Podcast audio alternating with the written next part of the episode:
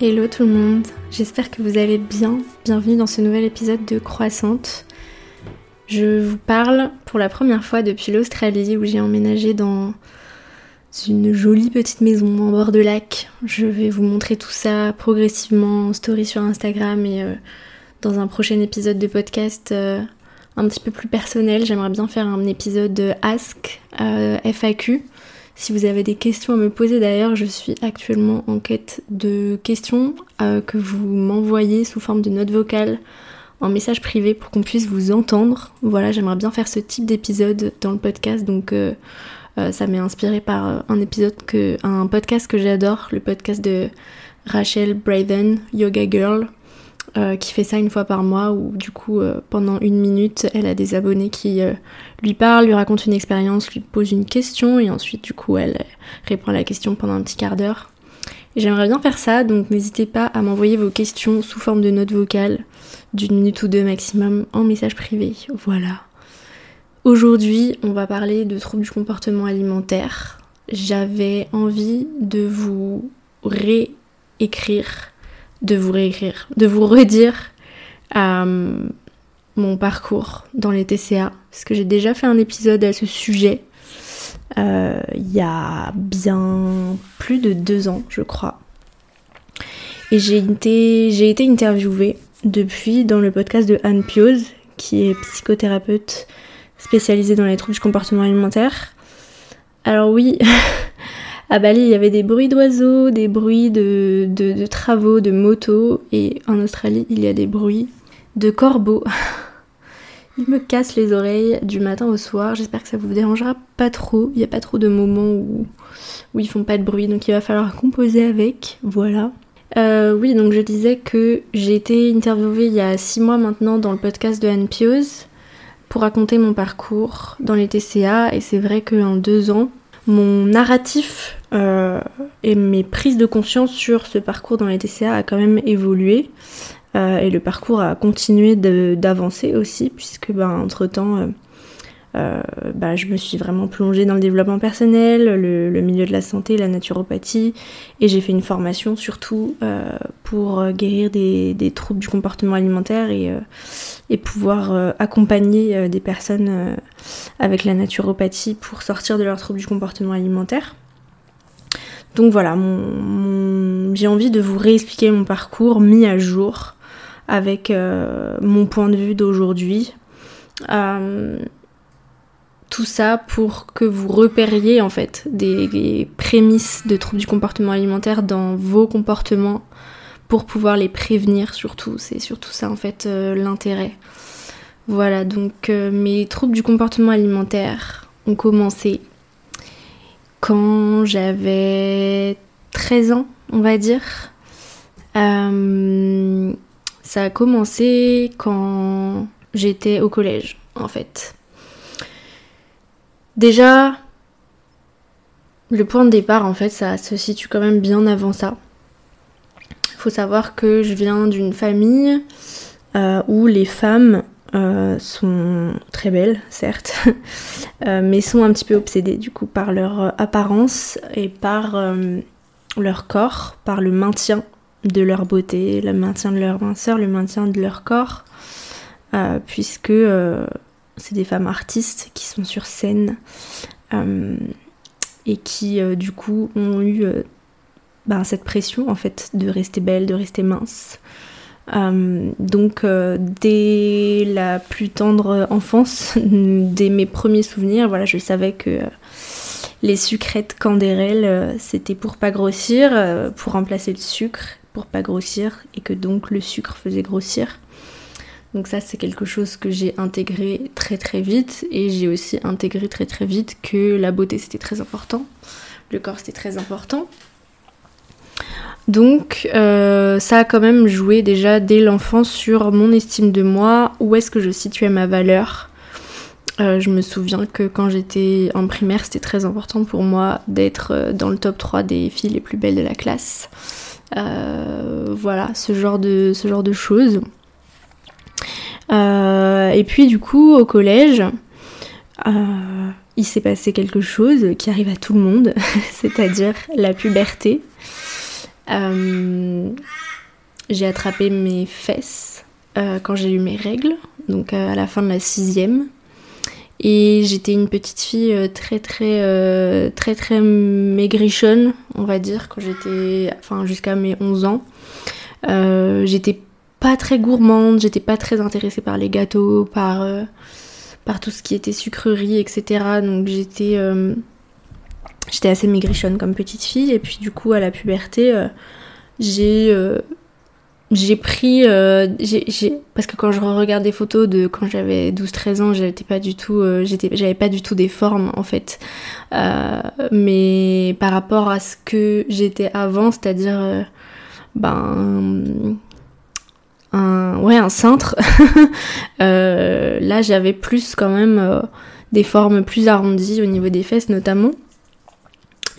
Euh, et pour moi, c'était, j'ai considéré ça comme de la grosseur en fait. et puis je faisais surtout de la danse classique de manière très sérieuse. J'étais vraiment passionnée. Mon, seul but dans la vie, c'était de progresser en danse pour décrocher un, rôle euh, au spectacle de fin d'année et euh, devenir danseuse étoile et devenir une star de la danse quoi en gros et donc je faisais de la danse classique euh, donc en juste au corps j'en faisais un moment j'en ai fait la dernière année j'y allais jusqu'à 12-15 heures par semaine donc c'est 12 heures, 15 heures par semaine devant un miroir, à se comparer à d'autres filles, dans un état d'esprit un petit peu de compétition. Euh, où voilà, j'avais pas forcément toujours trop confiance en moi, parce qu'il y avait toujours plus fort que moi. Euh, la prof euh, me voyant assez passionnée et les horaires des cours des personne plus âgée que moi étant plus adaptée pour l'emploi du temps de ma mère pour qu'elle puisse venir me chercher, la prof et ma mère ont jugé bon et à juste titre de me mettre dans des cours euh, de, avec des filles plus grandes. Euh, donc, euh, bah, voilà, je progressais plus, etc. Mais du coup, j'étais, je me sentais en infériorité. Enfin, je me sentais inférieure. J'avais un sentiment d'infériorité. Voilà, c'est ça l'expression juste. Euh, et du coup, j'ai commencé à avoir un petit peu une relation biaisée à mon image corporelle. D'autant plus que à cette période-là aussi du collège, j'ai eu un petit moment où je me suis fâchée avec mes copines au collège, j'ai eu un petit passage de harcèlement scolaire et ça a correspondu en fait cette période au moment où euh, j'ai complètement changé mon rapport à la nourriture. C'est-à-dire que euh, en fait, ma mère travaillait tard le soir et je rentrais du collège toute seule et je passais par Leclerc m'acheter des gâteaux, des pains au lait, des tablettes de chocolat.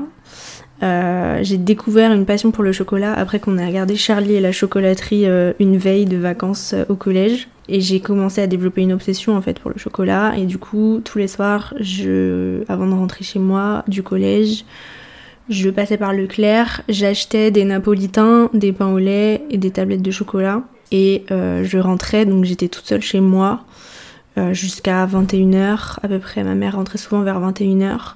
Donc il fallait que je me fasse mon goûter, que je fasse mes devoirs et que je dîne souvent euh, avant que ma mère rentre. Au début, j'avais, enfin, j'ai eu une période où j'ai eu une nounou, hein, mais à partir de mes 13-14 ans, j'avais plus de nounou. et du coup, ben, je, en fait, je passais des heures à manger en fait. Je regardais la télé en rentrant du collège et je et je mangeais. Je mangeais, je mangeais. Je me rappelle que je trempais des pains au lait dans mon thé au lait et que je pouvais en manger à l'infini, que ça fondait dans ma bouche et que euh, j'arrivais pas du tout à m'arrêter en fait et que je pouvais vraiment le paquet de le paquet de pain au lait pasquier, je pouvais littéralement le, manger en entier en un jour, clairement, avec euh, une ou deux tablettes de chocolat.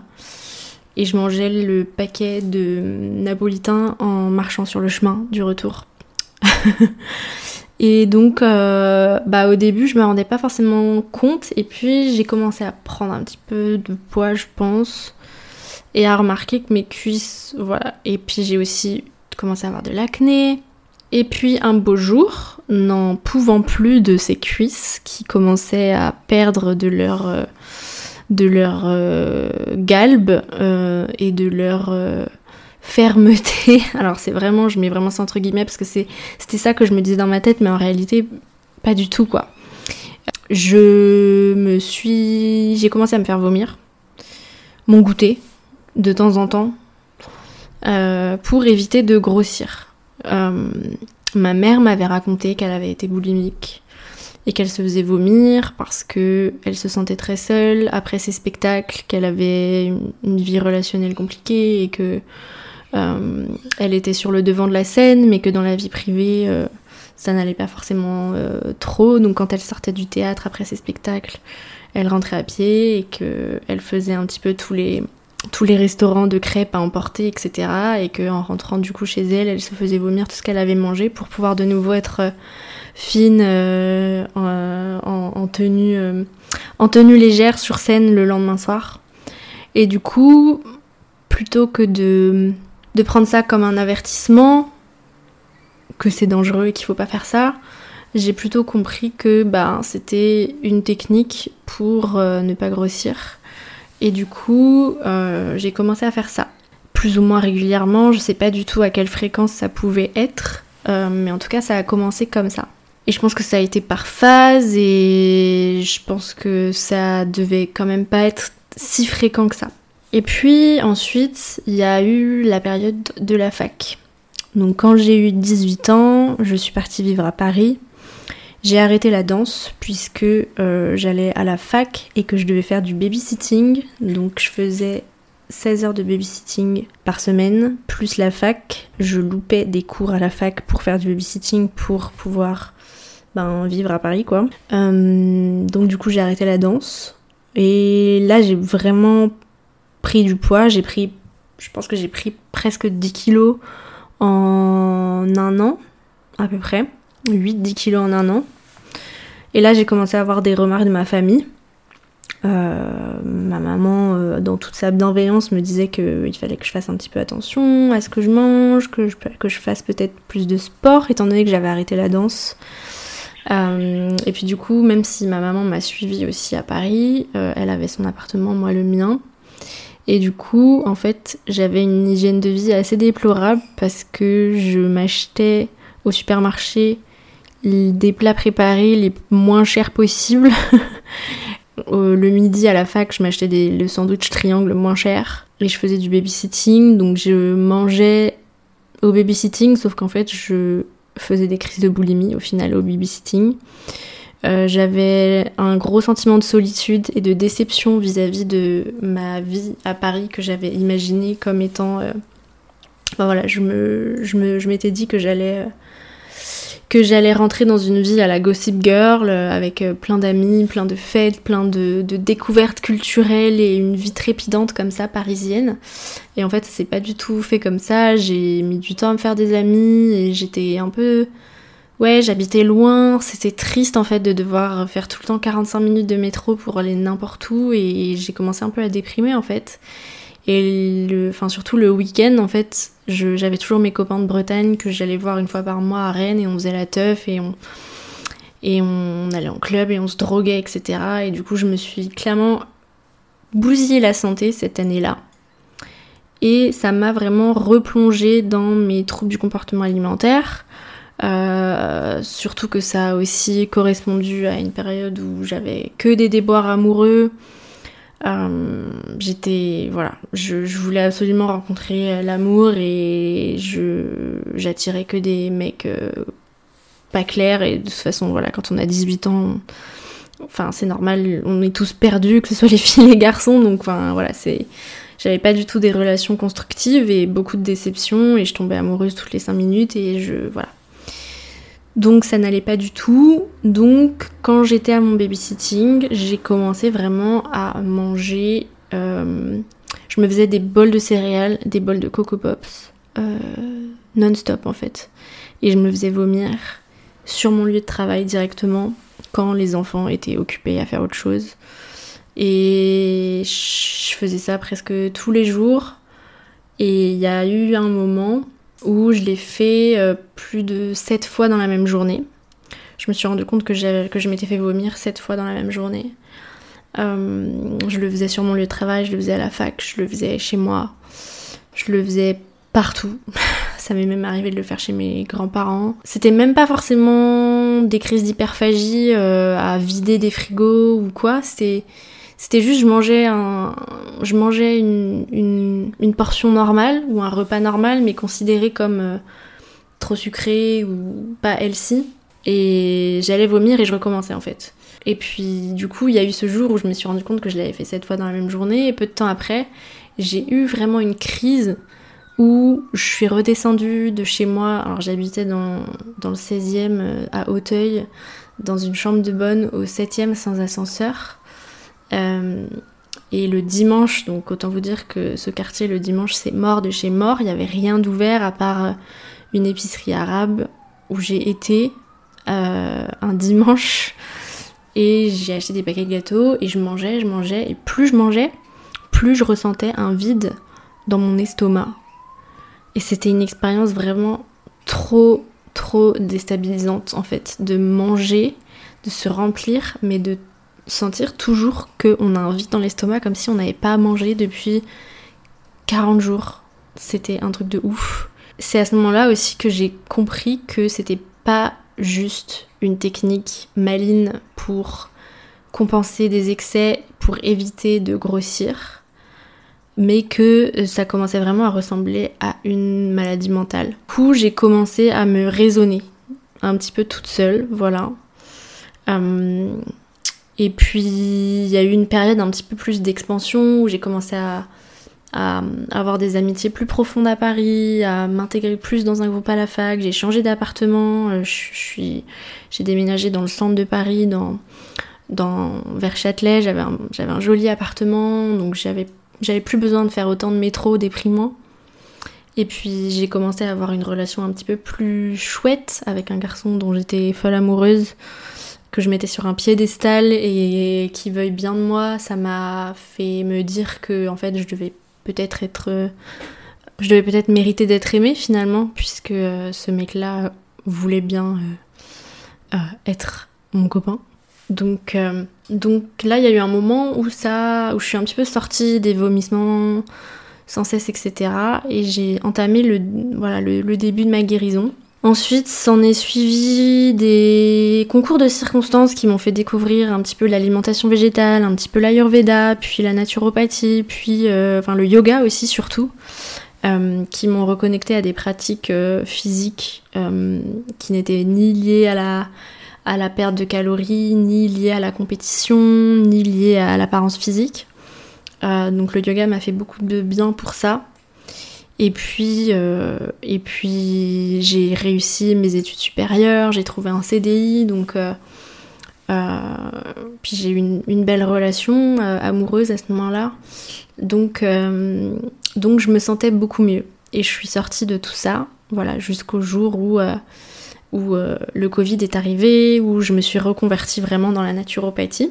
Et puis quand je me suis euh, reconvertie dans la naturopathie, du coup du jour au lendemain, au bout de quelques mois, j'ai arrêté la viande, arrêté les produits animaux, j'ai arrêté la pilule. Ça, ça m'a vraiment... Euh, c'était vraiment le jour et la nuit au niveau de ma santé mentale, de mon estime de moi, de ma ouais, de mon, ma dépression chronique en fait, parce que avant de, enfin je vous l'ai déjà expliqué dans plusieurs épisodes, mais avant d'arrêter la pilule, en fait, j'étais persuadée que la tristesse faisait partie de ma personnalité, alors que, alors que c'est pas le cas. c'est la pilule en partie qui faisait ça, cette impression d'avoir toujours ce nuage au-dessus de la tête. Euh, et puis, donc, je suis devenue végétarienne, puis végane, et puis j'ai décidé de partir vivre à Bali. Je me suis, euh, j'ai terminé mes études en naturopathie et j'ai commencé euh, à accompagner des personnes. Et en ayant déjà parlé du coup euh, de euh, mon de TCA sur mon compte Instagram et en podcast, j'ai fatalement du coup attiré des personnes qui bah, avaient une relation à l'alimentation troublée puisqu'elles m'avaient suivie aussi parce qu'elles s'étaient reconnues là-dedans et que voilà elles ont se faire accompagner dans la naturopathie par moi et ces problématiques là de relation à l'alimentation revenaient beaucoup Donc en plus de ma spécialisation en nutrition végétale que j'étais en train de finir, j'ai commencé une formation dédiée à l'accompagnement naturopathique des troubles alimentaires. Et là, du coup, euh, il y a eu des nouvelles prises de conscience, puisque en fait, même si je ne me faisais plus vomir, même si j'avais une meilleure estime de moi-même, même si j'avais une certaine liberté alimentaire, que je m'étais reconnectée à mon corps, que j'avais retrouvé la santé, la forme, l'énergie, euh, et que je me culpabilisais beaucoup moins de manger, j'avais quand même encore quelques restrictions cognitives. J'avais encore envie de tester des choses qui pourraient me permettre peut-être d'atteindre un autre corps.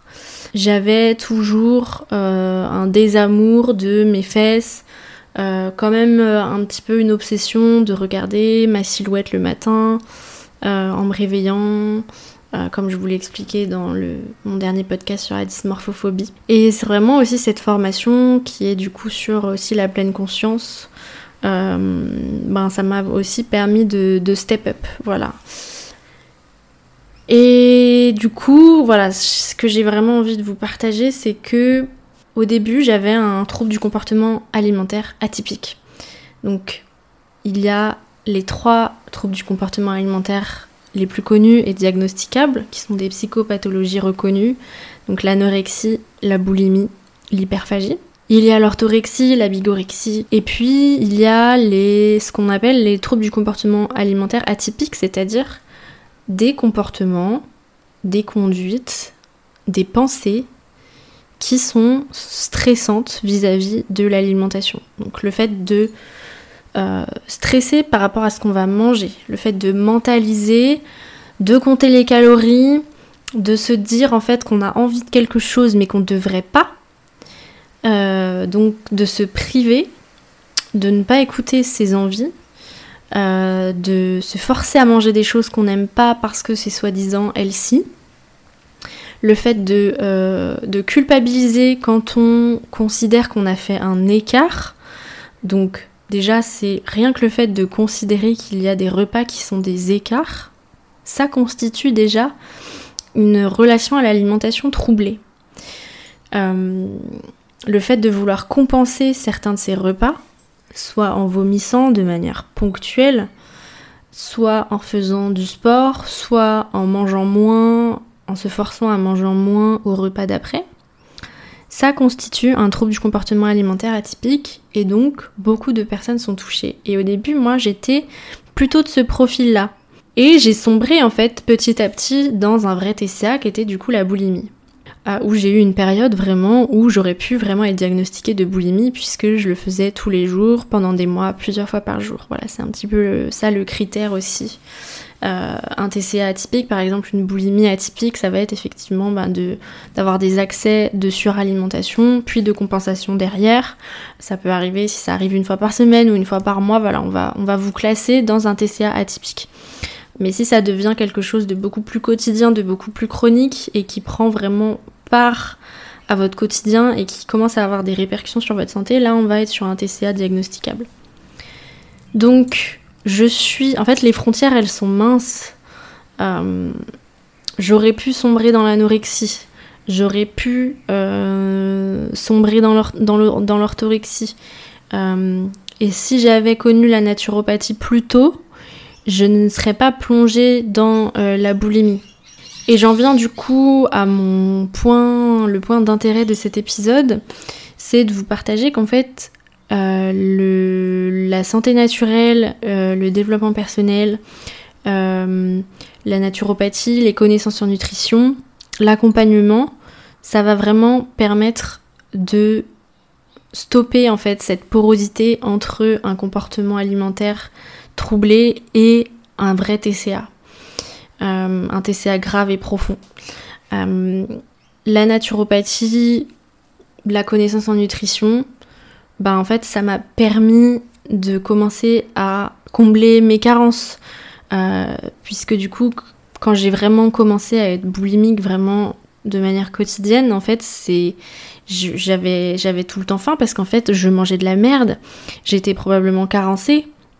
Je buvais de l'alcool énormément, je prenais de la drogue, etc. Donc mes organes mon foie, mes intestins, ils étaient en PLS et je, ne me nourrissais pas suffisamment de bons micronutriments en fait.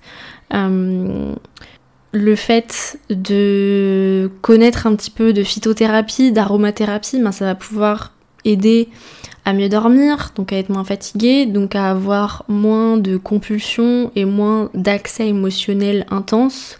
En naturopathie, on va s'occuper aussi de la, du métabolisme, des hormones.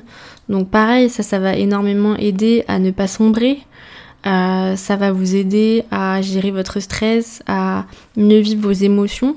Pareil, la connaissance en nutrition végétale, ça permet vraiment de se reconnecter à la fierté de manger en fait. Euh, de, ouais, de mettre du sens en fait dans ce qu'on mange et de penser son assiette autrement que est-ce que ça va me faire grossir ou est-ce que ça va me faire maigrir. Le fait d'être accompagné en naturopathie, de comprendre sa constitution, ça permet d'avoir des conseils personnalisés sur ce qui est bon pour nous ou pas en termes de nutrition, en termes de plantes, et du coup ça permet de ne pas se d'être moins vulnérable face à la culture des régimes et de ne pas en fait euh, se lancer dans des régimes restrictifs à la mode euh, par-ci par-là en fait. Euh, et ça permet du coup de, de, bah, de, renouer avec son corps en apprenant à se connaître et en, ouais, en étant moins vulnérable en fait à tout ça et en augmentant sa confiance en soi parce que c'est vraiment ça aussi le, bah, le, le fer de lance en fait. En tant que naturopathe, je m'adresse à la fois aux personnes qui ont des TCA diagnostiqués, mais aussi à toutes les personnes qui ont une relation un petit peu compliquée à la nourriture, parce que la naturopathie, c'est avant tout une médecine préventive. Et moi, j'ai vraiment envie de prévenir le fait de tomber dans des TCA plus importants, et même en fait, je trouve qu'on devrait être encore une fois plus ambitieux que juste prévenir que les choses s'aggravent. Euh, si on a une relation compliquée à la nourriture, autant même ne serait-ce que travailler ça en fait. Pourquoi euh, c'est pas un vrai sujet tout simplement d'apprendre à avoir une bonne relation à la nourriture et à son corps comme c'est important d'apprendre à, euh, bah, à se muscler en fait. je pense que la relation à la nourriture c'est un muscle et moi j'ai envie d'être coach en relation à la nourriture en fait. Parce que la relation à la nourriture en fait elle découle de votre relation à vous-même, de votre relation aux autres.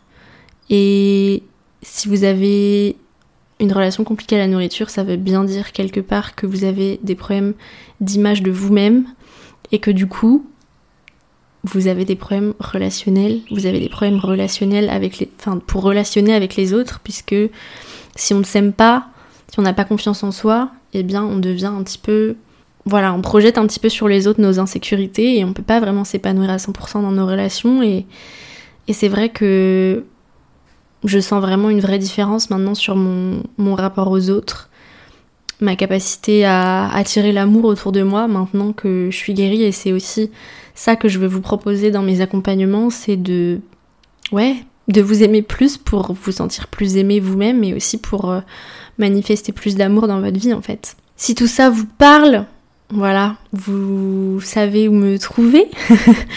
euh, N'hésitez pas à m'écrire euh, vos ressentis par rapport à ce que je viens de vous partager sur Instagram. Et si vous vous sentez prêt, prête à vous faire accompagner, je propose donc des consultations individuelles, des formules de coaching sur cette relation à l'alimentation, sur la naturopathie, sur la nutrition. Un programme vraiment holistique, 100% individualisé, 100% privé entre nous. Voilà, euh, en one-to-one. Euh, et vous pouvez réserver un appel découverte gratuit dans la description de l'épisode pour qu'on puisse en discuter et discuter de vos problématiques, de vos besoins, euh, pour que vous puissiez aussi euh, prévenir, mais aussi guérir des effets secondaires des TCA, parce que ça, je ne l'ai pas, pas précisé, mais au-delà de la prévention, dans les TCA, il y a aussi le fait d'aller guérir en fait les troubles digestifs, euh, les troubles hormonaux qu'on peut s'être créés à force de restrictions, à force de vomissements. Ça, ça a été aussi mon, chemin, puisque euh, après avoir été boulimique, même après avoir euh, m'être arrêté de, me faire vomir. J'ai développé de la diarrhée chronique. Et donc, parce que tout simplement mon, système digestif était ultra irrité de tous ces comportements pendant des années. Et c'est ben, grâce à la naturopathie, et uniquement grâce à la naturopathie, des années plus tard, que j'ai pu prendre soin de mon système digestif et réellement guérir des effets secondaires de ces années de boulimie. Et donc c'est ça aussi que je vous propose dans mon accompagnement, c'est d'aller euh, euh, régénérer votre système qui a été mis à mal pendant des années de comportements troublés avec la nourriture. Voilà. Si vous avez apprécié cet épisode, merci de me laisser un mot sur Apple Podcast ou Spotify, de laisser une note, de m'envoyer un message pour me dire ce que vous en avez pensé, de le partager dans votre story, euh, de le partager à quelqu'un qui en aurait besoin. Et je vous dis à la semaine prochaine pour un nouvel épisode. Passez une bonne semaine. Bye.